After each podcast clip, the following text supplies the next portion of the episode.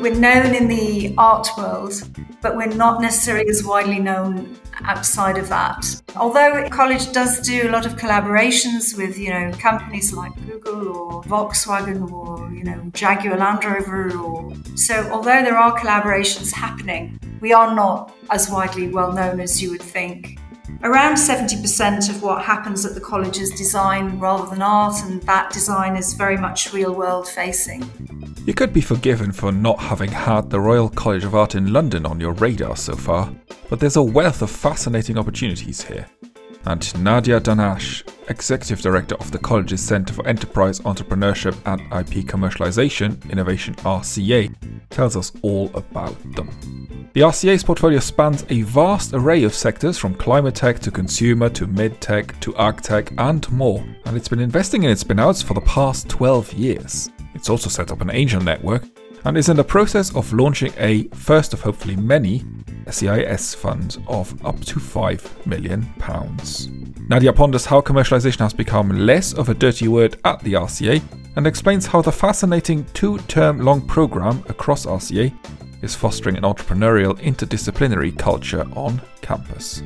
She also discusses how the RCA is increasing diversity and tells us why her magic wand wish is about students coming to IP workshops. My name is Thierry Heles, and this is Talking Tech Transfer. Nadia, welcome to the podcast. Thank you very much for having me. I look forward to our conversation. To start with, can you give me an overview of Innovation RCA, perhaps with some headline numbers if you have them? Yeah, sure. So, Innovation RCA is uh, both an incubator and accelerator of businesses created at the Royal College of Art. Over the past 13 years, we've helped build over 80 companies founded by staff or graduates. And those companies cover a range of sectors. So what unifies them is that they are all design led businesses, but they're really businesses that combine creativity with technology. So we have medtech companies, agri-tech companies, clean tech companies, fintech companies. And as you'd expect of an art college, we also have fashion and jewelry and creative brands as well. The portfolio is uh, worth more than 286 million pounds. It's created more than 800 UK jobs and many more overseas. The companies are solving problems, sometimes really important problems, global problems, but also creating wealth and exports. We're pretty founder friendly and we have quite a good diversity in our founders. And for the last five years, around 46% of our founders have been women. So, wow. yeah, that's Innovation RCA. Amazing. There's quite a few bits in there that we'll head back to. But one aspect that I find quite interesting that you launched a few years ago is Angel Club RCA. Can you tell me a little bit about this as well? Yes. So we back very early stage companies, so almost embryonic when we back them, and we go with them on a journey to raising subsequent investment and becoming, as I said, successful businesses. And we realized back in 2015 was that we weren't putting enough seed funding into these companies. And I thought a good way to facilitate more support for our companies was from setting up an angel network. So we did that. We've grown the network to have around 100 members. They are either angel investors or they are, in some cases, we have members who are people who run their own angel networks. And so they come to us to look at our deal flow and source companies that they can present to their angel networks as well. We also have some members who work in venture capital. And again, they're coming to us because what they want to do is find companies very early and get to know the founders and maybe invest a small amount in them so that they have an opportunity to invest later as the business grows. And we've seen a number of deals happen. So we run events for our members, usually twice a year, and deals do happen. The angels bring with them knowledge and experience in many cases, and certainly they bring with them funding, which is really valuable to the founders. The whole angel sort of community in the UK has been strengthened by various government tax incentive schemes that make it attractive to invest in early stage companies. And so the angels are very motivated as well by maximizing their opportunity to gain those incentives as well. Amazing. I want to stay on money for a moment. You're also working to launch the Design and Impact SEIS Fund. Yes. Can you tell me a bit more about those plans? Yes, of course. So, this is our next stage of the journey, which we're hugely excited about. So, we've partnered with Infinity Asset Management, which is a very experienced and reputable fund manager, to create a fund specifically dedicated to investing in companies founded by staff or graduates of the RCA. And the fund eh, will be, we're targeting 2 million to 5 million pounds. And the idea is that we will give investors an opportunity to access our exciting deal flow, to be the first investor in companies coming out of the RCA. And at the same time, giving the investors an opportunity to benefit from the tax incentives, the S and EIS tax incentives the fund will be multi-sector. It will invest in the sorts of companies that we have been investing in for the last 12 years. So building on our investment experience. So many of the businesses will be patent based. They'll be combining design with technology. Around 40% of the businesses we've backed to date have been impact businesses. And I would expect that to be the same with the fund. There'll be a significant number when I say impact, I mean companies looking at tackling problems around climate change and global warming and medtech companies solving problems with health and inclusivity. There'll be digital companies as well as hardware businesses. The RCA, we're investing half a million into the fund. We believe in the fund. We're raising at the moment. We look to deploy the capital over two years, giving our investors investments in between 15 and 20 companies. So an opportunity for them to, through one investment, access a number of deals and spread the bets of their investment money. It's a really exciting departure for us to take this next step. We had this always in our sights, but we wanted first to demonstrate to the world that we could, we were good at finding companies and supporting them and helping them grow. So we've helped our companies raise over 125 million pounds over the last 10 years from investors.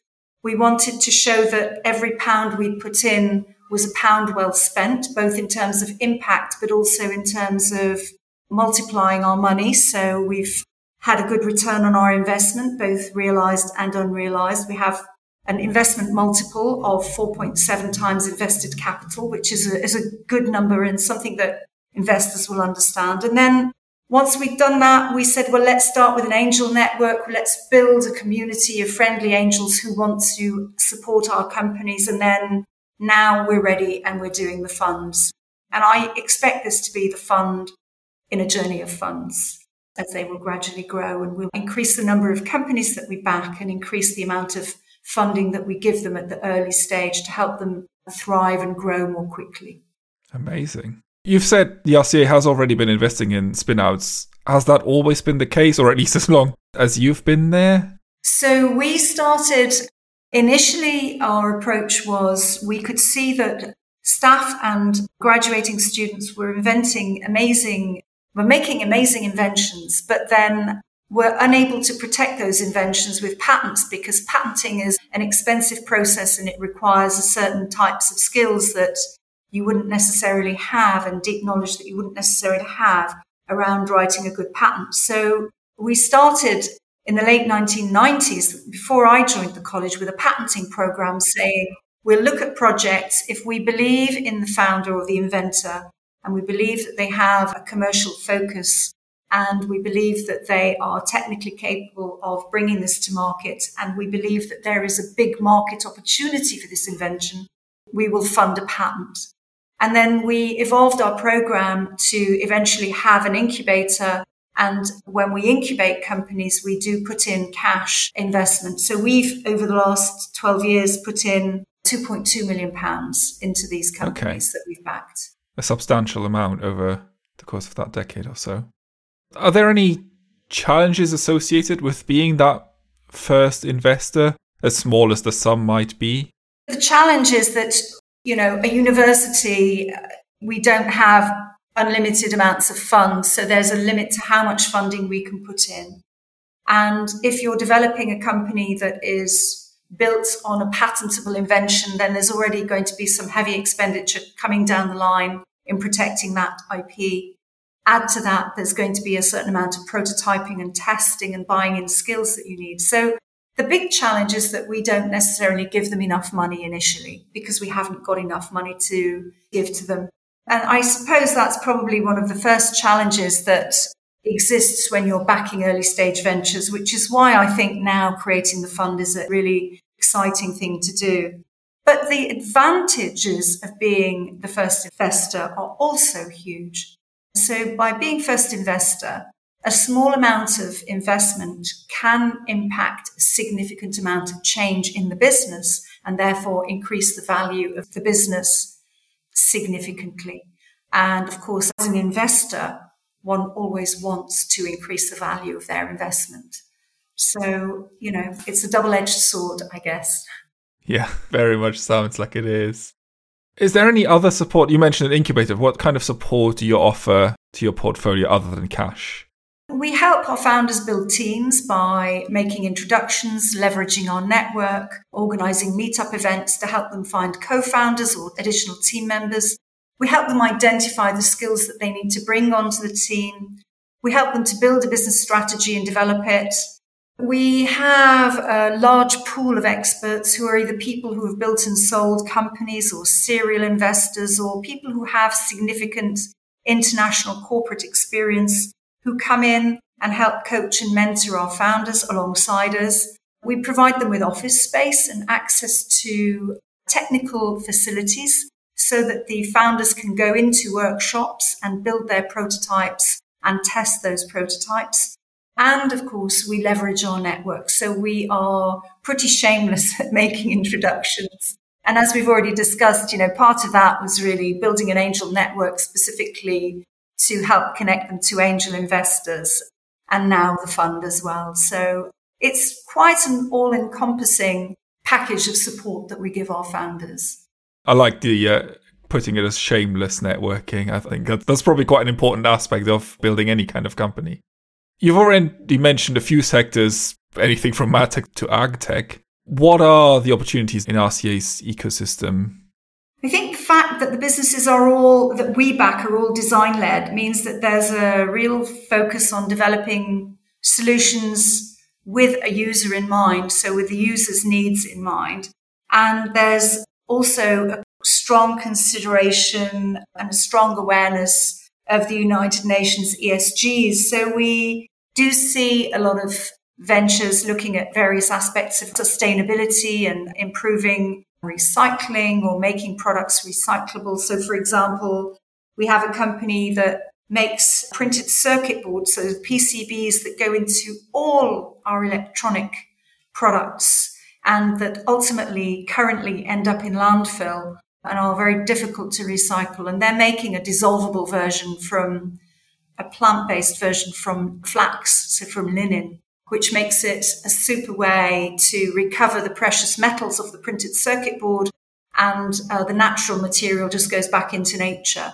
And so, you know, there are a lot of opportunities with sustainability and the environment. And then, of course, we're seeing a lot of medtech and well-being, so I think what we have nowadays in our founders, who, by the way, our student founders are average age 27, 28, so they're not terribly young. But then we also have staff founders as well, is that there's a real interest in problems that face the world and a real appetite for solving them. They are typically innovation driven founders, so people who become passionate about solving a problem and they're very interested in problems. So by that very nature, they're coming up with interesting things. And that's what makes the job interesting, I think. That makes perfect sense. I am not sure if we mentioned it, but we should perhaps say for people who don't know that the RCA only offers postgrad degrees, which I think probably explains the 27, 28 age as well a little bit. Yes, that's right. One aspect of the college that I find quite interesting is that Across RCA, where you kind of all come together for a week long initiative and, and exchange ideas and practices. Does that mean that the university is generally quite strong in entrepreneurial culture? It is generally very strong in entrepreneurial culture, and we've seen that grow steadily in the time that I've been at the college. But I think the Across RCA also highlights another element of the college, which is it's very, very multidisciplinary and very, very interdisciplinary.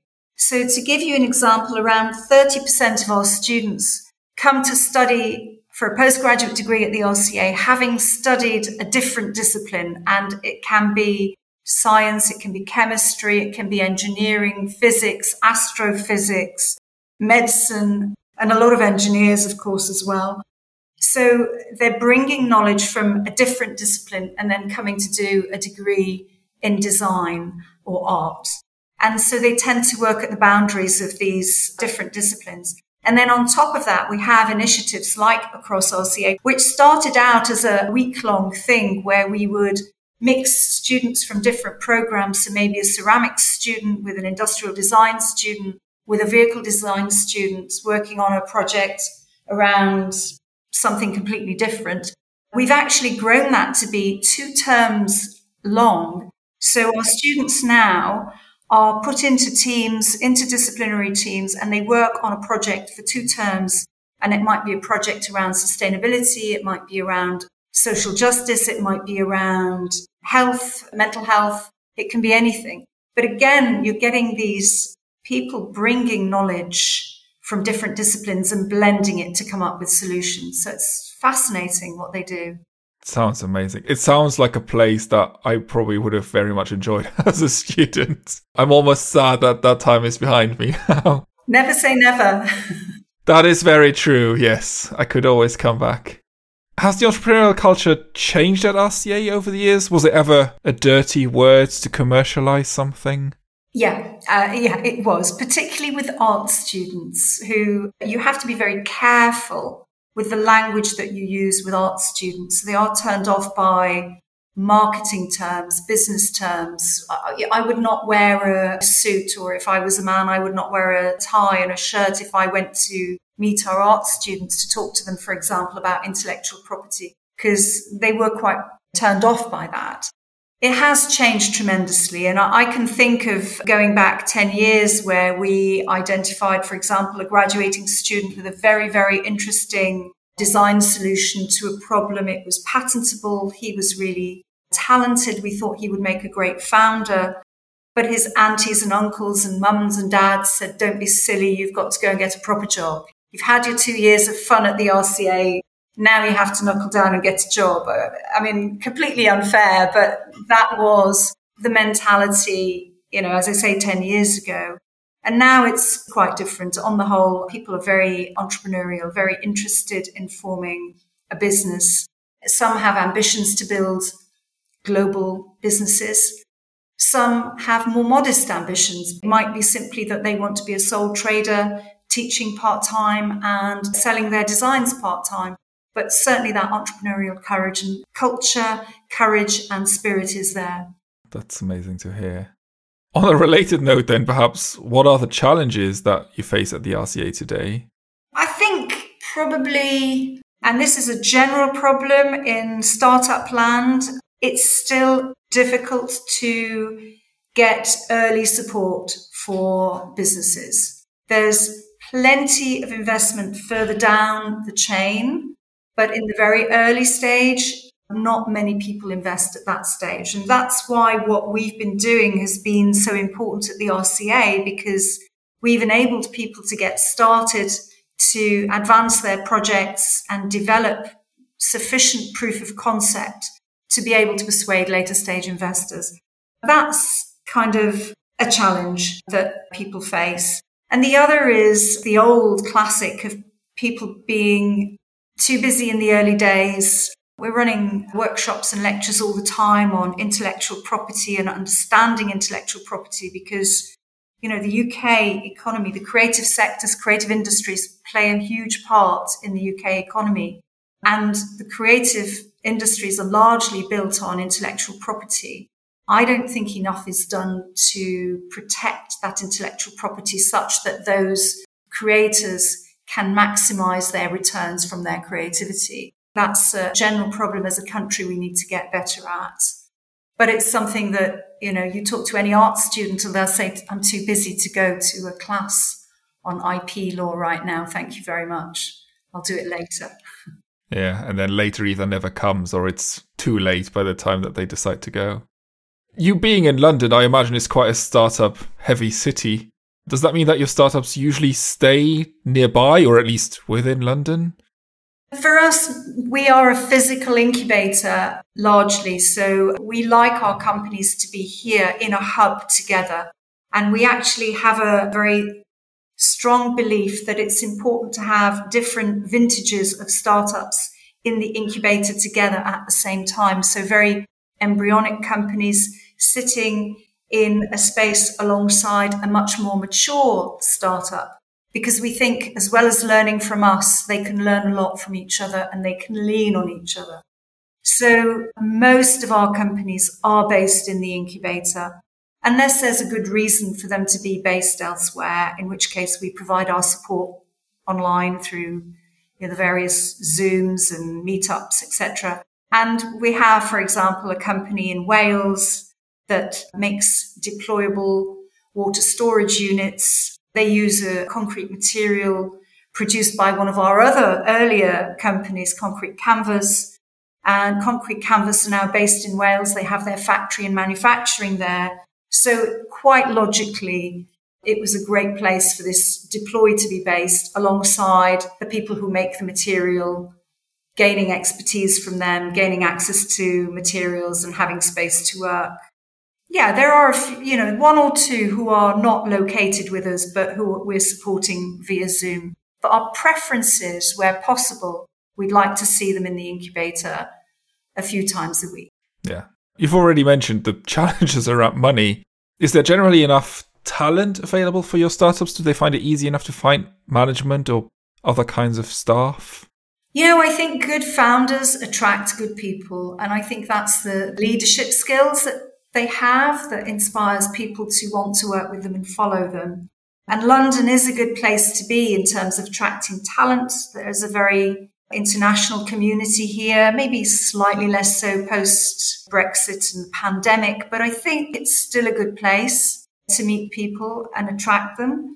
Obviously, the challenges with startups is if you can't persuade people to work for you for equity, then you have to pay them. In the early days, that can be difficult. So you might struggle a little bit when you're trying to get a full stack computer software developer to come on board because they can command such high salaries elsewhere. So you then you really do depend on being able to be persuading them that the vision for your company is so compelling that they want to join you and maybe work with you part time to begin with and maybe work for part salary and part equity. Yeah, I imagine a software developer, even if they're still quite young, they could probably get quite a high salary in other more established businesses than they might in a startup. You've already mentioned, I think you said 46% of the companies were founded by women. Are you tracking any kind of broader equity, diversity, and inclusion numbers across your portfolio? Yeah, so we only take, obviously, you know, we are slightly limited in that we only take founders from the RCA. So that inevitably will constrain the diversity of our founders, but our diversity figures are 32% diverse founders. So Obviously, we'd love it to be higher, but I think it's, it's reflecting there's been historically a tendency for the arts to attract some groups more than others. That's something the college works very hard on. We have a number of initiatives to recruit more widely and to offer bursaries that make it more attractive to people to come and study at the RCA. And we also run a number of reach out programs to schools to get people when they're very young interested in the arts and in creativity with the hope that we will see them 20 years later when they're a little bit older come and join us as either students or staff actually. So yeah. That's really cool. I always find it fascinating when people talk about going out and meeting school children i've had it on both sides i've had it from scientists as well that are doing the same thing it's quite wise to do it that way because if you don't get exposed to it as a child, then you probably don't really think about it by the time that you are reaching your A levels. Yeah. and making it fun. I mean, you know, I've been into meeting rooms after one of these reach out RCA workshops has been running and there's, there's paint and plaster and stuff everywhere. So they've clearly been incredibly creative and really had an opportunity to work with different materials and hopefully have a joyful experience and make something at the end of the week or at the end of the day that they can take home and that will stay with them as a memory. So, yeah. How does your own office fare in terms of diversity? My team at Innovation RCA. Yeah, so we are, I haven't done the stats on this, but actually we have people of different ethnic origins. We are quite mixed in our ethnic origins. I couldn't give you a statistic off my head. And we are quite a good balance. We are more women than men, actually, uh, just, just a little bit more women than men. And age groups, we've got 20 something to 60 something. So quite a good spread of experiences and age as well. Have they all been there? Like, is it kind of an office where people stay for a while, or do they come from as many different jobs as your graduates as well, perhaps?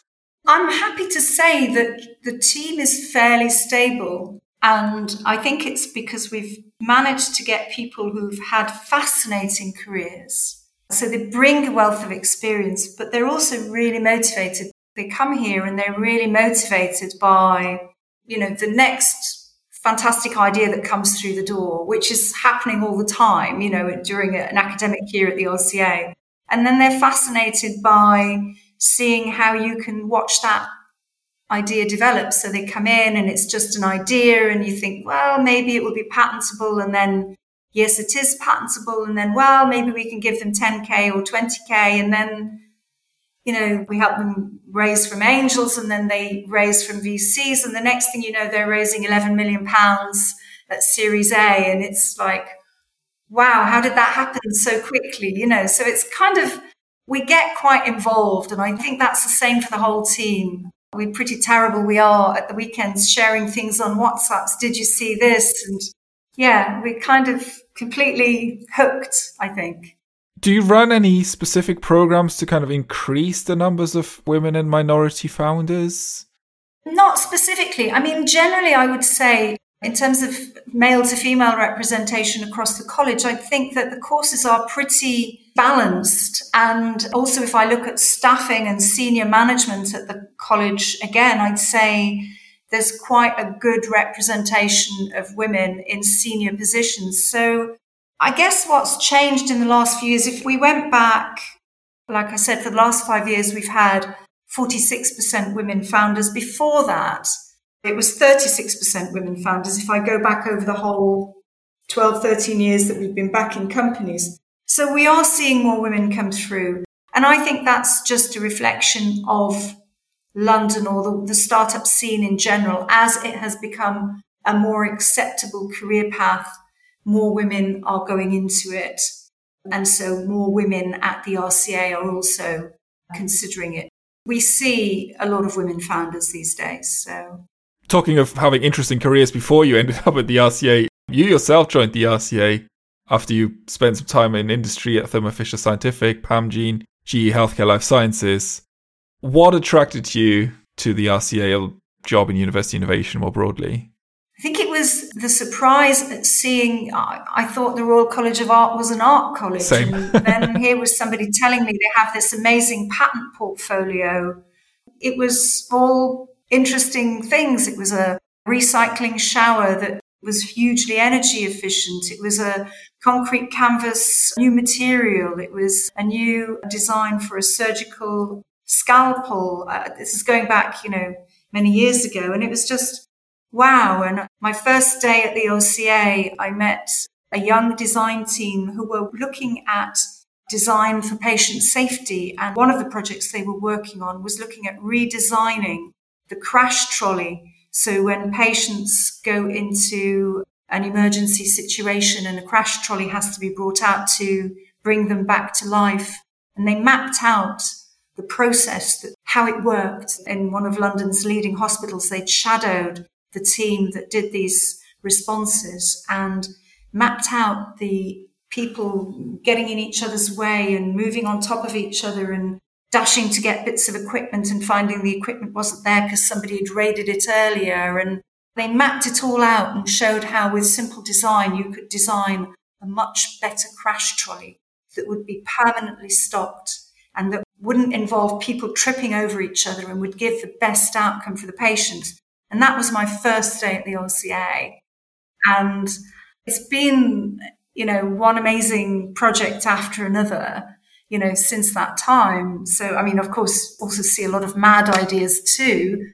But, then that's the stuff that makes you smile and think, I thought I'd seen it all and now I see this, you know. So um, I think that's kind of why I've came here and ended up staying, you know, because it is just an amazing place. Yeah. It's still I know we talked a little bit before we recorded this, obviously, and, and it still amazes me that the Royal College of Art isn't just art. Like, I, it still blows my mind that there are medtech companies or concrete companies. Like, it's still just, it's amazing. And I think it's a story that I don't know if a lot of people are aware. Like, unless you're exposed to it, it's not really something that, yeah, it should be out there more. Yeah, you're absolutely right. We're known in the art world but we're not necessarily as widely known outside of that. Although college does do a lot of collaborations with, you know, companies like Google or Volkswagen or, you know, Jaguar Land Rover or so although there are collaborations happening, we are not as widely well known as you would think. Around 70% of what happens at the college is design rather than art, and that design is very much real world facing. We've touched on this a little bit as well before, but what kind of changes have you seen in your career so far? I think I've seen, yeah, people being much more entrepreneurial on the one hand, and then also people being more interested in backing entrepreneurs and founders. So go back 10 years, the angel investor ecosystem was really undeveloped and did not at all reflect the scene it is today. There were angel investors, yes. They were all in London. There probably weren't many in the rest of the country. They tended to invest in men. They tended to be men wearing suits. They tended to be white men. And now, if I look at angel investors in a room, it's quite likely to be lots of women in there, different ethnicities, different age groups, young and old that's really changed. And that's been tremendous because that's what's been driving these early companies and supporting these early founders in the early days. So those are the sorts of changes I think that probably stand out to me the most. Whenever I've talked to female founders and they tell me that they've dealt with a female investor, and usually that's when they got the investment, like something works. and you have something sitting across the table from you who looks like you, which helps a lot, I think. What is a noteworthy challenge that you have overcome in your career that you have hopefully learned from and that others might learn from as well? In the early days of backing startups and also in backing students with patents, for example, there was always this expectation hang on, we're putting this money in, we're spending this money. When are we going to get a return? How come you're a cost center rather than a profit center? And I think it was in the beginning about trying to demonstrate impact in other ways because investing in early stage startups, it's not investing short term, it's investing medium to long term. So while we were getting to the point and until we got to the point that we could say, here's some money back, we've sold some shares in one of our ventures and look how much profit we've made in the early days, the challenge was really demonstrating value. And we did that by demonstrating the impact that our company founders were attempting to achieve. You know, for example, bringing safe sanitation to people in sub-Saharan Africa or starting to reduce methane emissions from cattle. And then it was also in terms of, look, they're creating jobs so that's good for UK PLC. Look, they're creating exports. And also look, what we're doing is we're demonstrating the value of an art and design education because we're showing that an art and design education can translate into benefit for the economy and it can solve a global problem such as climate change or help solve it, having to keep that going until the point where people suddenly realized, actually, don't worry, we know the money's going to come in. We now see the value of what you're doing. And it, it takes time, but you know, people do see the value now and people are very, very proud of what has been achieved through this program. So, which is great, yeah, makes life easier. So, yeah. If you had a magic wand, is there something that you would change about university innovation as it is done today? I would love it if we could get art students and staff, I mean, art in the broadest sense, to be more open to learning about intellectual property early. Because honestly, they are leaving stuff on the table just because they don't understand their rights and how to protect their ideas. And, you know, that's not only a loss for them personally, but it's also a loss for the UK PLC. I would wave a magic wand that made knowing about IP something every artist wanted to do. it seems kind of wild that I don't know we've talked about it a little bit before, but it seems kind of wild that they aren't interested in learning about IP. Like if I was an artist, I'd be quite interested in knowing how I can protect my work. You're absolutely right. And unfortunately, I think you said it earlier, they start to be interested once they've been ripped off. yeah, by which point, yeah. You've mentioned a few companies over the course of our discussion, but before we go, I wanted to give you another chance in case there were some other companies that you wanted to give a shout out to.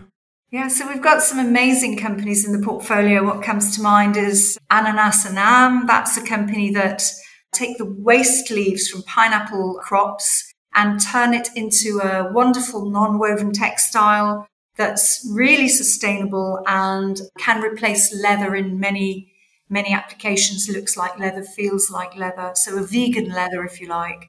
And it's great as well because it's taking a waste crop, which would normally be burnt. So would be normally be adding carbon into the atmosphere. And now it's taking it away and doing something good with it.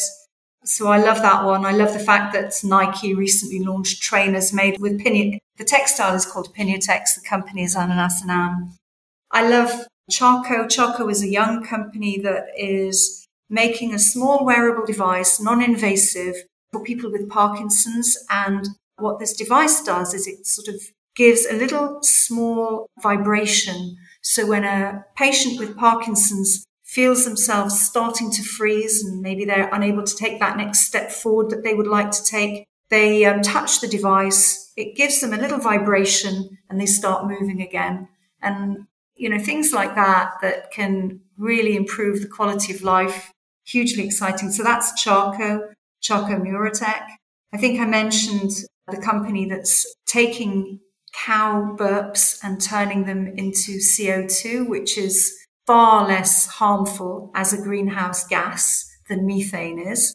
That's a company called Zelp, and they produce this device that monitors cattle and converts the methane, but also helps farmers keep track of their animals in pasture and know as soon as a cow is maybe off its food or maybe its temperature's increasing. So they have an early warning system that all is not well with the cow and can maybe help it before it becomes ill.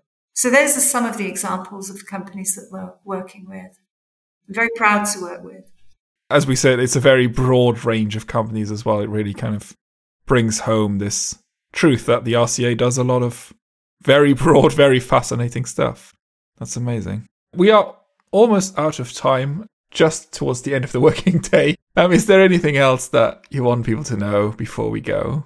I think I would say put the Royal College of Art on your radar. There's a public exhibition every year where you can see the work of graduating students.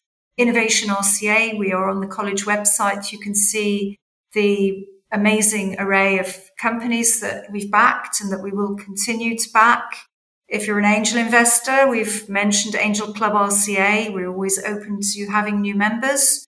And I mentioned the fund as well.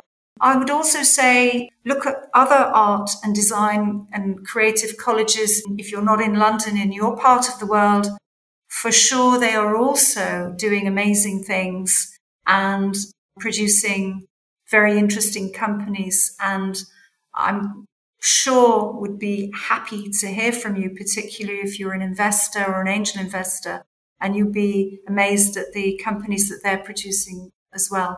Maybe not as many as us, maybe not as diverse as us, but there are some great institutions out there doing amazing things. That's a nice call out and a nice call to action as well to end the podcast. Nadia, thank you so much for joining me today. It's been a pleasure talking to you and getting to learn a little bit more about the RCA. Thank you very, very much for having me. I've really enjoyed talking to you. Talking Tech Transfer is hosted by me, Thierry Heles. If this is your first time listening, make sure to hit that subscribe button and peruse our archive of more than 50 interviews. This podcast is a production by Global University Venturing, a Mawsonia Limited publication. You can find our website at globalventuring.com forward slash university, on Twitter at GU Venturing, and on LinkedIn as Global University Venturing. Our sound engineer is Mark Chatterley from In Ear Production. You can find out more about them at inearproduction.com. If you have any comments or are interested in being a guest on a future episode, feel free to email me at theles at globalventuring.com. That's T H E L E S at globalventuring.com. We'd also really love it if you left us a review on Apple Podcasts, and if you haven't yet, do recommend this podcast to your friends and colleagues, or maybe even share it on LinkedIn or Twitter. Until next time, goodbye.